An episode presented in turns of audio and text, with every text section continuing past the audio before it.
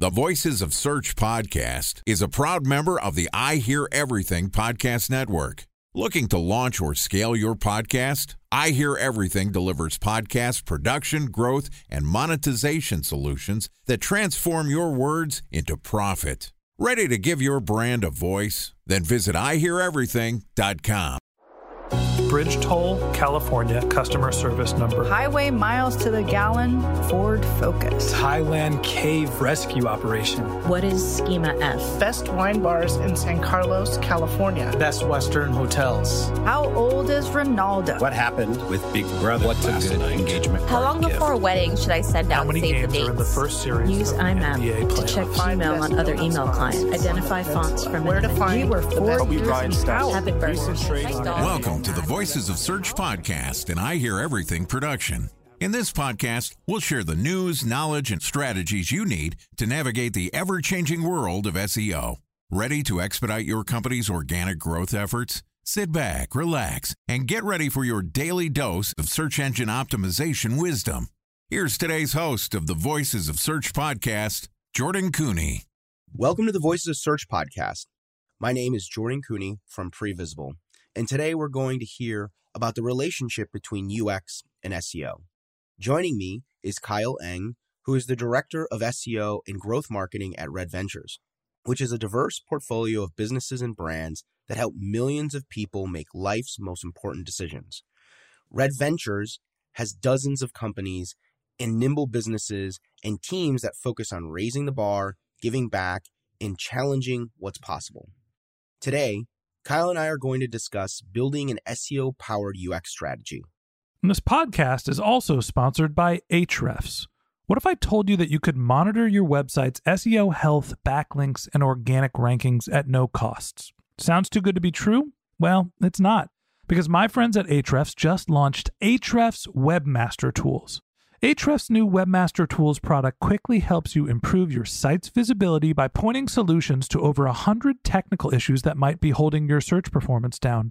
Plus, AWT monitors for backlinks so you'll know the most linked to pages and how those links are affecting your rankings. And AWT shares what keywords your website ranks for and compares how you stack up against competitors for key metrics like search volume, keyword difficulty, and traffic value.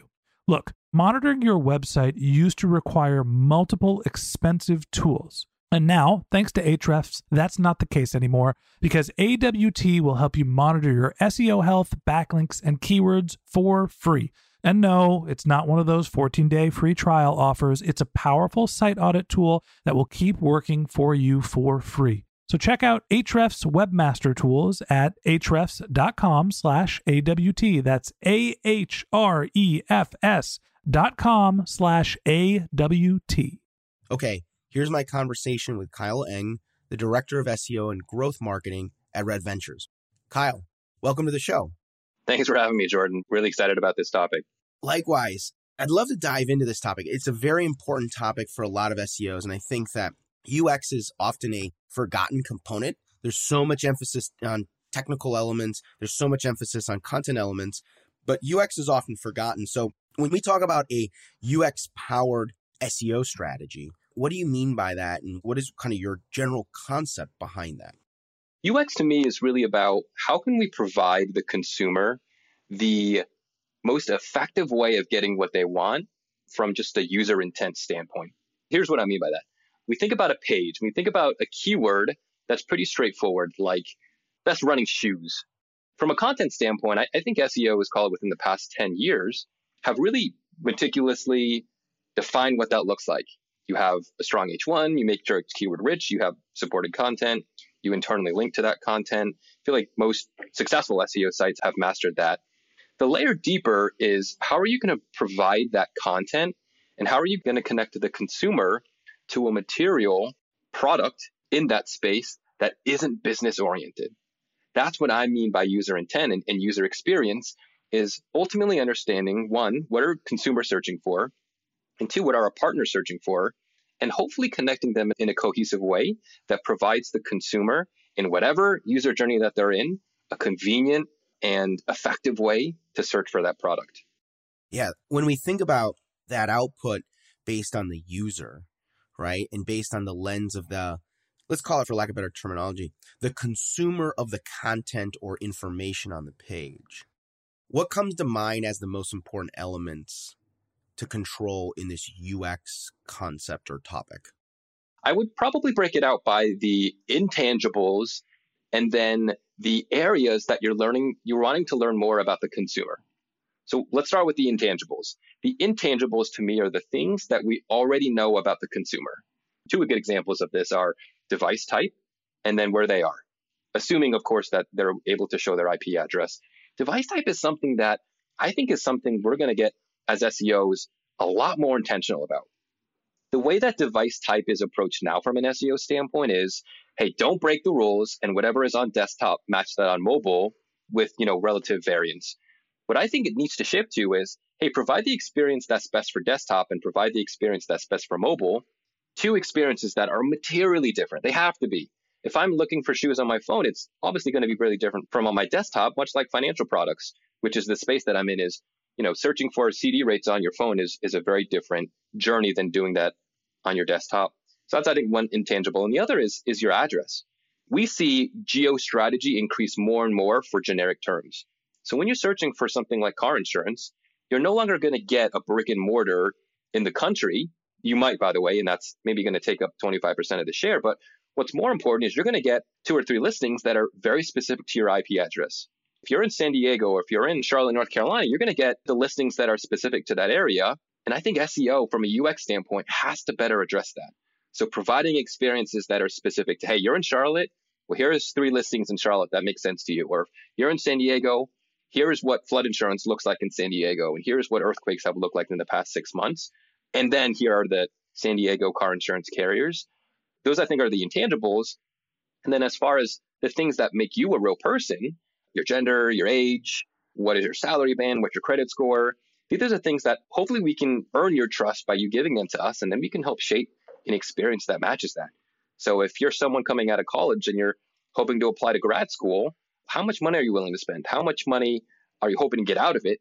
That is a very different experience than someone who has already devoted two years of, of grad school and is hoping to get a residency. And we provide, hopefully, instances where matching consumers are in their journey based on the intangibles and then the areas that match you as a consumer.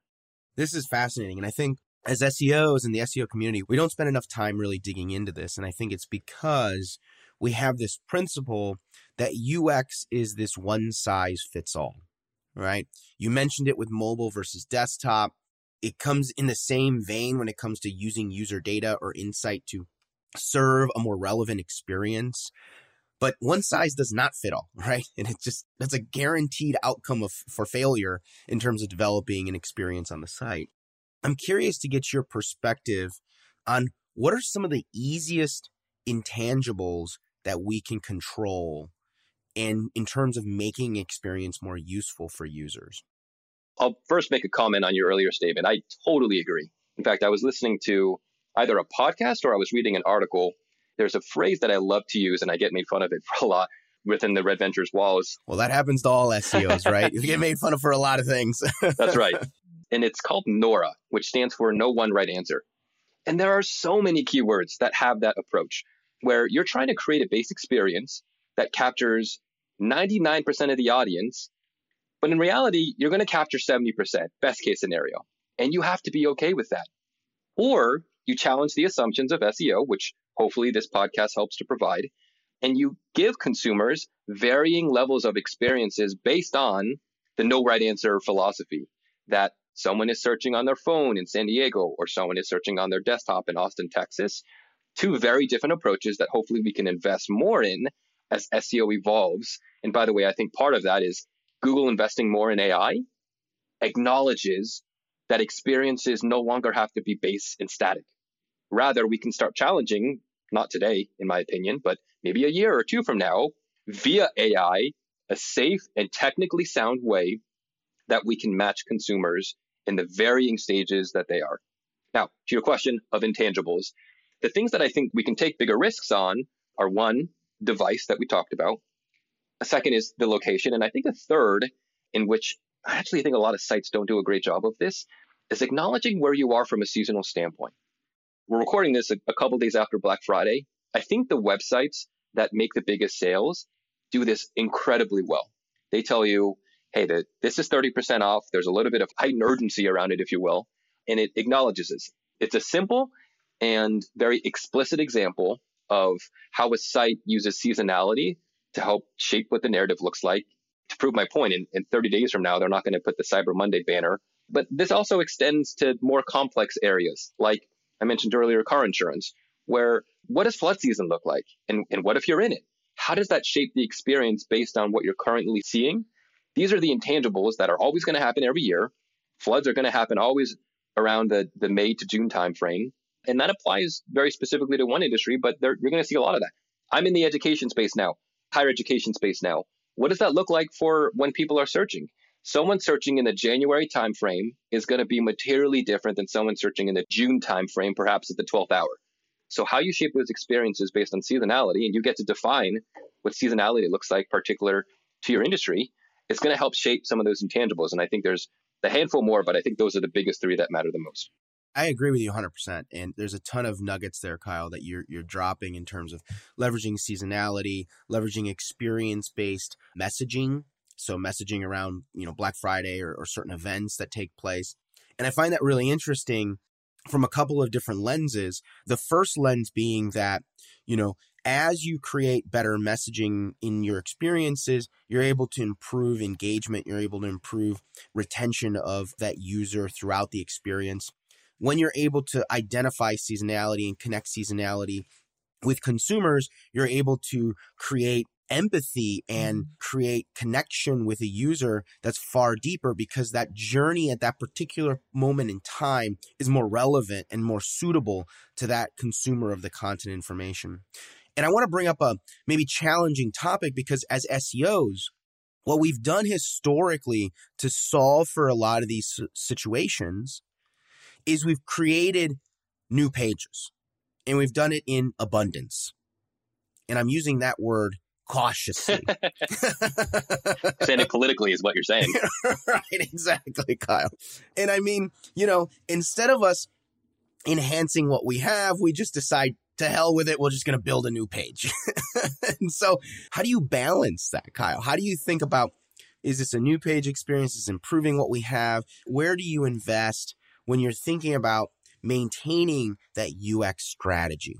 It's important to start with why has that new page strategy worked previously?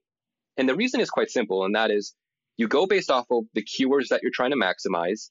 And if the keywords that you're trying to maximize justify a new page based on the competitors that you're seeing, you create that new page. Meaning, the page that you currently have, if it cannot rank on this new keyword because the competitors have a very niche page on that new keyword, then you do that. So I agree with you, Jordan, that it has worked in the past. Where I challenge that is the same reason why I bring up UX in the first place, which is starting from what consumers want. What I hope is ultimately Google recognizes that a page can include more about one, more than one topic. So let me give you an example. We're talking about the, the keyword that is best racing shoes, where you have a pretty one dimensional product that you're trying to sell. But what if you have a more of a Nora type keyword? So that what I acknowledged earlier is no one right answer, something like car insurance, where you're having a consumer who is looking for, well, maybe they're looking for the definition of car insurance. Maybe they're looking for car insurance in their area, or maybe they're understanding how car insurance works so that they can help get a better car insurance than they currently have. Each of those are such materially different experiences. And right now, the way that SEO strategy works is you create a different page for everything. Now, the hope is we would start more product oriented, meaning what does it make sense for a consumer to see and how can you hold their hand throughout that journey? And I think there's a one word that we as SEOs shy away from for the sake of profit, for the sake of how we hope to maximize near term returns, and that is patience. I think SEOs in general need to acknowledge patience in a more long term sense because that is going to what allows us to build a lot of those new page philosophy, or, or rather, how can we can avoid that? Because in building similar experiences or in building diverse experiences within one page, you're maximizing the user intent, but you ultimately run the risk of, well, hey, well, am I going to rank on that keyword that another competitor seems to create a new page for? The hope is no. The hope is Google is going to live by their word and they're going to penalize a site that creates a seemingly duplicative page that answers a very similar question. And it makes sense to the consumer based on the complex user journey to make that one seamless experience. Now, to live by that, again, you have to have that one word patience, which as SEOs, it's hard to live by. And, and that instant gratification that you get from the new page oftentimes overwhelms that idea of patience. Time for a one minute break to hear from our sponsor, Previsible. So you're looking for SEO help, and you got a couple of options. You could start replying to spam from agencies that claim they can get you to rank number one on Google. You can pay an hourly rate for a consultant who will inevitably nickel and dime you with hourly charges. Or you can work with a cookie cutter agency to quickly launch a strategy less project with low success rate.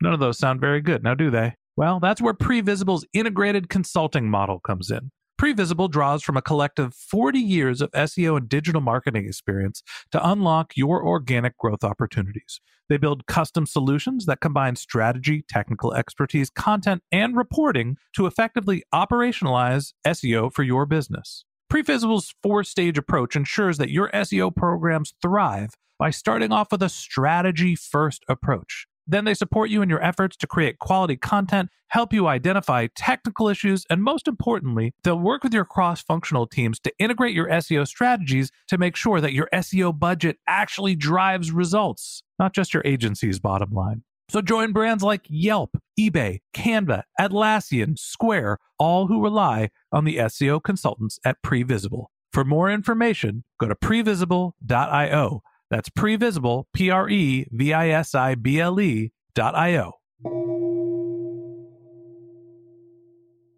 No doubt. And I also think that it it overshadows the importance of building in experiences that matter, right? Back to your car loan example, you know, there are calculators, but then there's also informational panels. There are also FAQs that are relevant to consumers, and all of those different experiences serve a different user, and that's hard. That's the hardest part about UX is that you have to find that balance there.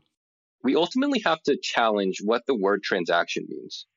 Transaction means, in a very definitive sense, connecting consumers to our partners, which ultimately rings the cash register.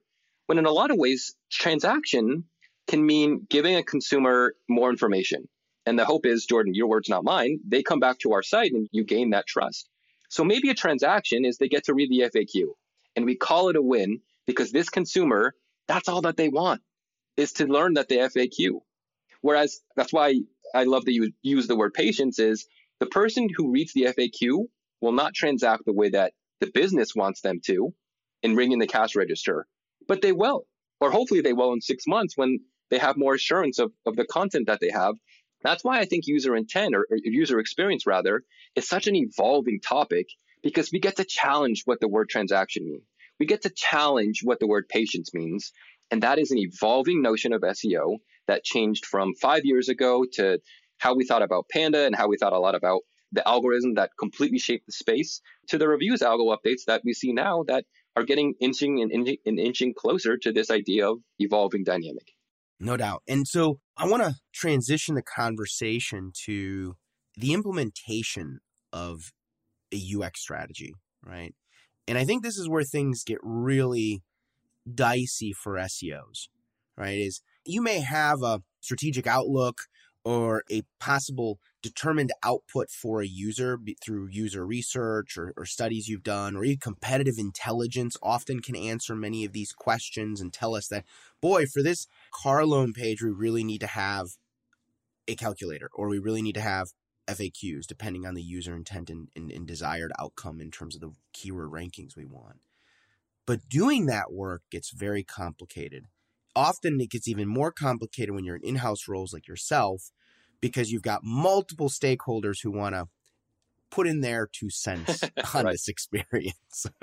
SEO doesn't get to determine everything. That's that's just such a surprising thought, isn't it? It's remarkable that we don't get to do what we want all the time. But how do you navigate that, Kyle? How do you first take these concepts that we want to implement and then organize them in a way that gets buy-in across these different stakeholders?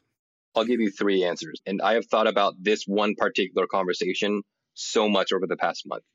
The first is it's all dependent on risk appetite.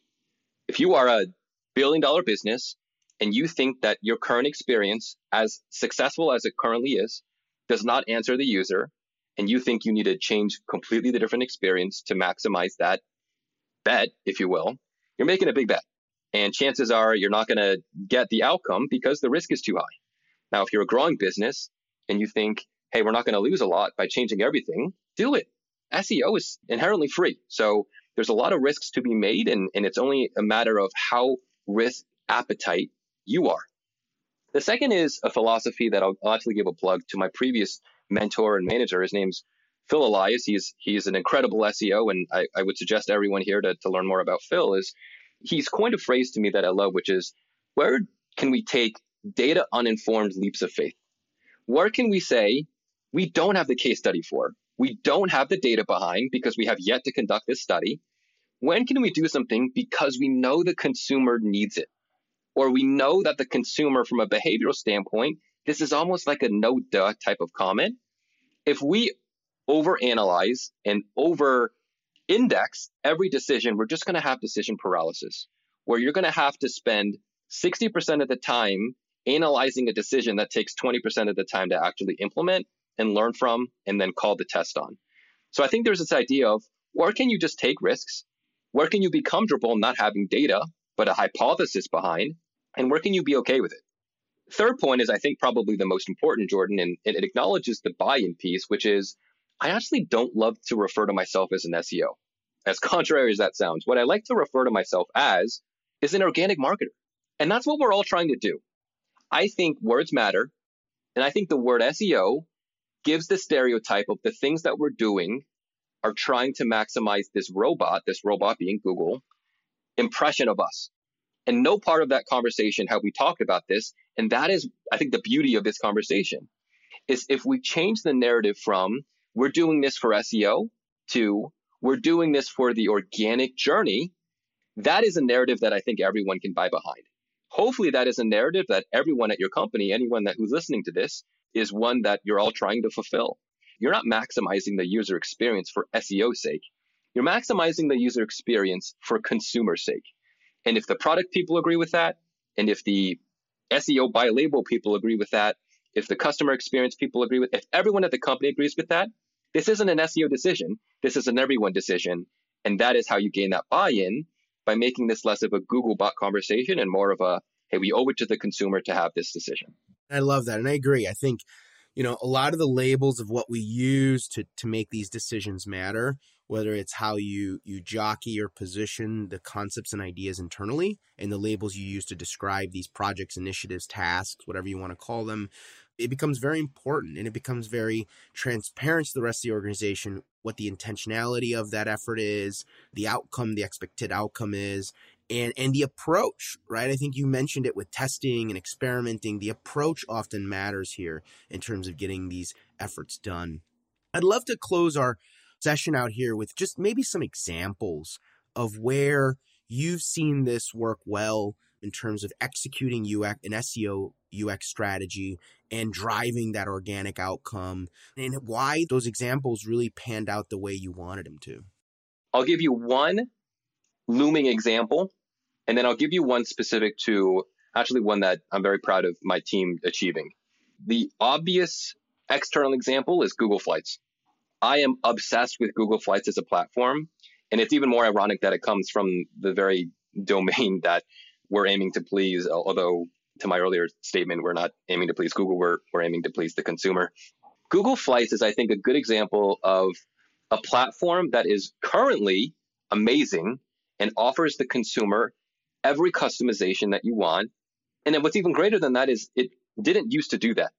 Google Flights historically suffered from small information, not a lot of sites to choose from. It was also relatively untrustworthy based on how buggy the experience looked like. But what is awesome about the Google experience now is consumers trust it because of both brand name and also because of you're making the decisions for yourself. Unlike a lot of experiences today, consumers have an immediate sense of aversion because we assume that this site is just trying to steal my information. And Google has masterfully changed that narrative in its branding signals, in the evolution of Google Flights as a product, that what it is trying to provide you is inherently based on the customization that you're providing it. And if more sites would operate under that philosophy, I think that would really maximize the funnel. Now, the internal example I'll give you is one that we operated with a site called Bankrate, and that is how we've evolved an experience in what we call the cheap car insurance landscape. So the cheap car insurance landscape is, is exactly what you think of it, where someone searches cheap. Now, inherently, is again, the, the power of user intent is you understand, well, when someone searches cheap car insurance versus best car insurance, how are they different? How are they different in terms of what they want and what they're hoping to get? And really within Bankrate, we created an experience that was based upon a hypothesis within cheap that someone who wants cheap wants something quick and urgent, which is exactly what we tailored our experience to. And we saw huge wins from both an SEO standpoint as well as on-site standpoint in providing that experience. The fact of the matter is there are more researched shoppers, people that need more handholding throughout the funnel based on the complexity of the product. And there are people, a lot, people who search cheap, who want immediate products right now. And you can create a completely different experience based on that, that hypothesis alone, in which we've seen and implemented and have seen really great wins as a result of that. So it's a great example at challenging the space. We haven't seen anyone in this space operate under a similar model, and we've seen great wins. Okay, that wraps up this SEO strategy episode on the Voice of Search podcast. Thank you to Kyle Eng from Red Ventures for joining us. If you'd like to get in touch with Kyle, you can find a link to his LinkedIn profile in our show notes, or you can visit his company website, redventures.com. Okay, thanks to Jordan Koene, the founder of Previsible. If you'd like to get in touch with Jordan, you can find a link to his LinkedIn profile in our show notes. You can contact him on Twitter. His handle is JT Koene, that's J T K O E N E. Or you can visit his company's website, which is previsible.io. That's P R E V I S I B L E.io. And a special thanks to Previsible for sponsoring this podcast. If you're looking for support with all of your SEO needs, Previsible's integrated consulting model is there for you. They draw on a collective 40 years of SEO and digital marketing experience to help you unlock your organic search and growth opportunities. So join brands like Yelp, eBay, Canva, Atlassian, and Square, all who rely on SEO consultants at Previsible. For more information, go to previsible.io. That's P R E V I S I B L E.io. And a special thanks to Ahrefs for sponsoring this podcast. Monitoring your website used to require multiple expensive tools, but that's not the case anymore thanks to Ahrefs because they just launched their Ahrefs Webmaster Tools product, which monitors your SEO health, helps you keep track of your backlinks, and gives you the insight into what keywords are performing for free. So check out Ahrefs Webmaster Tools at ahrefs.com slash AWT. That's Ahrefs, A-H-R-E-F-S dot com slash A-W-T. Just one more link in our show notes I'd like to tell you about. If you didn't have a chance to take notes while you were listening to this podcast, head over to voicesofsearch.com where we have summaries of all of our episodes and contact information for our guests. You can also subscribe to our weekly newsletter and you can even send us your topic suggestions or your marketing questions, which we'll answer live on our show. Of course, you can always reach out on social media. Our handle is Voices of Search on LinkedIn, Twitter, Instagram, Facebook, or you can contact me directly. My handle is Ben J. Shap, B E N J S H A P. And if you haven't subscribed yet, and you want a daily stream of SEO and content marketing insights in your podcast feed, we're going to publish an episode every day during the work week. So hit that subscribe button in your podcast app, and we'll be back in your feed tomorrow morning. All right, that's it for today. But until next time, remember the answers are always in the data.